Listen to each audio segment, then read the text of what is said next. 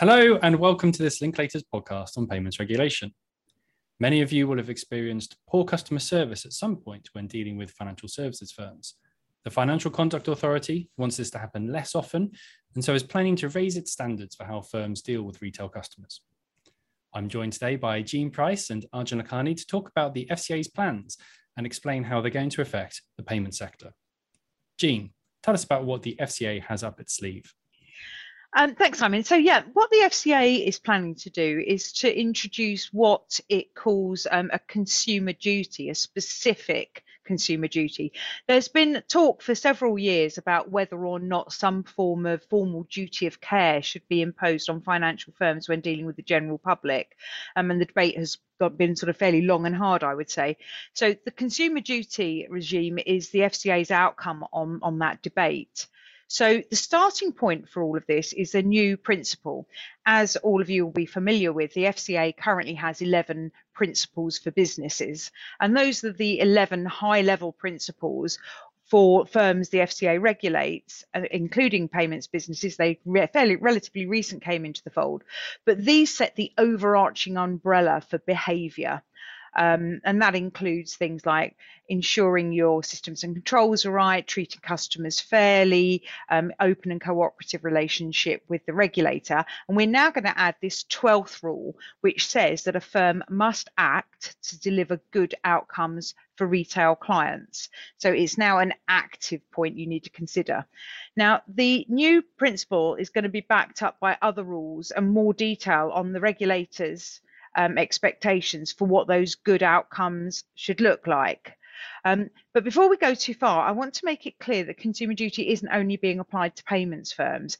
In fact, the FCA plans it to apply widely across the financial sector, from you know banks, insurers, everything down to payments firms. Um, so the list of those in scope does include, however, your payment institutions, e-money institutions, and account information service providers. The logic being that these firms are already subject to the existing principles for businesses, and therefore the new principle 12 should apply to them as well. Thanks, Jean. And as you say, the payments firms already comply with the principles as they stand today. So, Arjun, how is this new principle going to change what firms do already? Well, the most obvious overlap is with Principle 6 and 7. These require firms to treat customers fairly and communicate with them in a way which is clear, fair, and not misleading.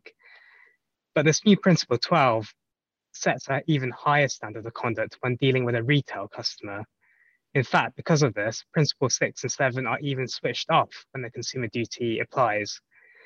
That tells you that this really represents an uplift in standards. If you carry on as you are, there's no guarantee you'll continue to be compliant. And that may simply be because the bar is being raised. Where you have or can have an impact in the retail business, you're going to have to have a greater focus and how your products actually deliver those good outcomes for your customer.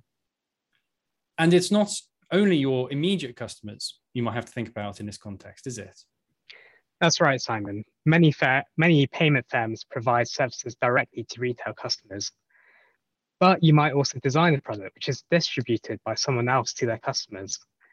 In this case, you are the manufacturer of the product and you'll need to apply the consumer duty However, the distributor of the product would also need to apply the consumer duty. So in other words, even if you don't directly deal with retail customers, you could still be caught by the rules.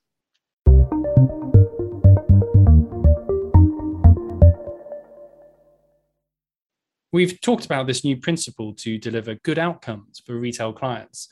What else does the consumer duty tell firms to do? Well, the next tier of the regime involves three general and, and in connected rules. So basically, what you have to do is the first is act in good faith towards retail customers. The second is you need to avoid foreseeable harm to those customers. And the third is to support them in their financial objectives.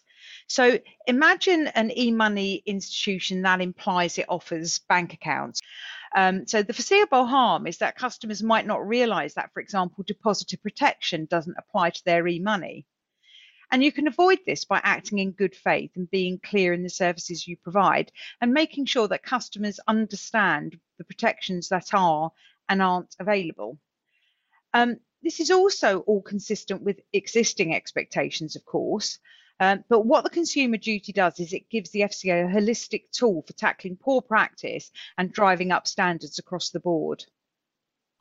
I'm interested in this uh, this rule around supporting customers to pursue their financial objectives because I can see how that fits with uh, other types of financial service investment products and, and, and savings products. But what about payments? Yeah, I mean, I think it's fair to say that the rules weren't tailored to payments firms, nor were they written with them sort of in front of mind. This is across the whole piece, as, as we just mentioned earlier. So there are parts of the regime that clearly don't seem to fit very neatly with some types of payments business. But that said, the customer will always have some sort of objective in mind, even if you don't have a long term relationship with them. So, take money remittance, for example. Your customer wants to send money somewhere else, you know, normally to another person. It might be that you only ever execute one transaction for that customer.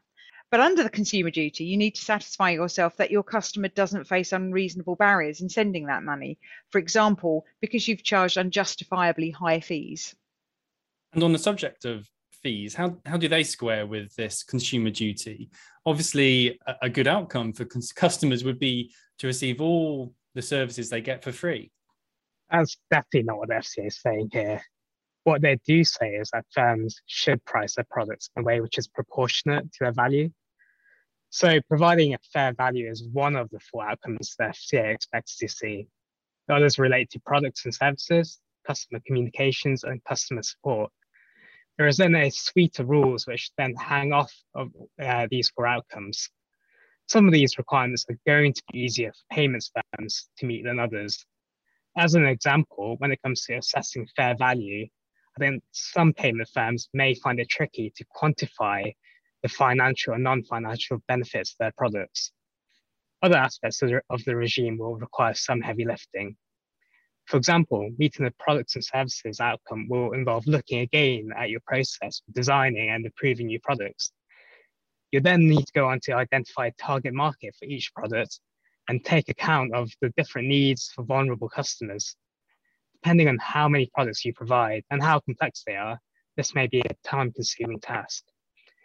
We've published a briefing paper on the consumer duty, which picks out some of the core requirements for payment firms in particular, so you can find this note on the Linklaters website. Let's turn now to talk about timing. We said at the outset that the FCA is planning to introduce the consumer duty. When is that going to happen? We're expecting the consumer duty to start applying at the end of April 2023.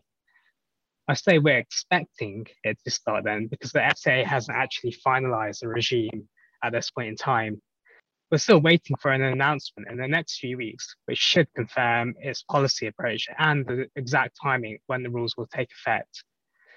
However, even though we don't have the finalized rules yet, the FCA has warned firms not to wait to start work on this.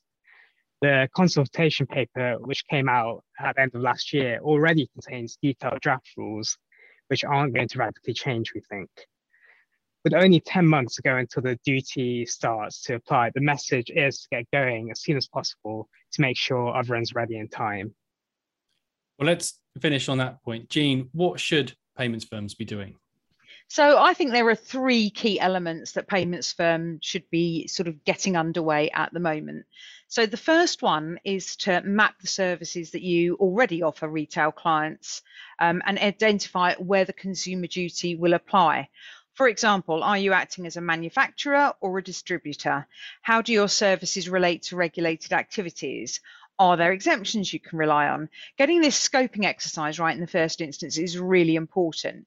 We're actually working with a number of clients on that at the moment because this is everyone I think realizes a, a sort of step change and very much putting the focus onto the end customer. So what do you do once you've got the scope? Well, once you understand the scope, you can switch to thinking about what you need to do differently under the new regime.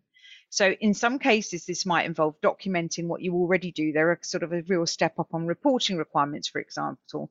In other cases, you might need to formalize existing processes. So imagine the FCA asks you to evidence how you comply with the consumer duty. What would you show them? You know, what would your the people working in your organization say about that? Um, finally, you need to be getting senior management on board because they're going to have to approve an assessment of whether the firm is delivering good outcomes for its customers. And that means you'll need to monitor information and have reporting chains in place so that they can measure performance against the FCA's outcomes. Thank you, Jean and Arjun. If you have any questions, please get in touch with us. Until next time, thank you for listening and goodbye.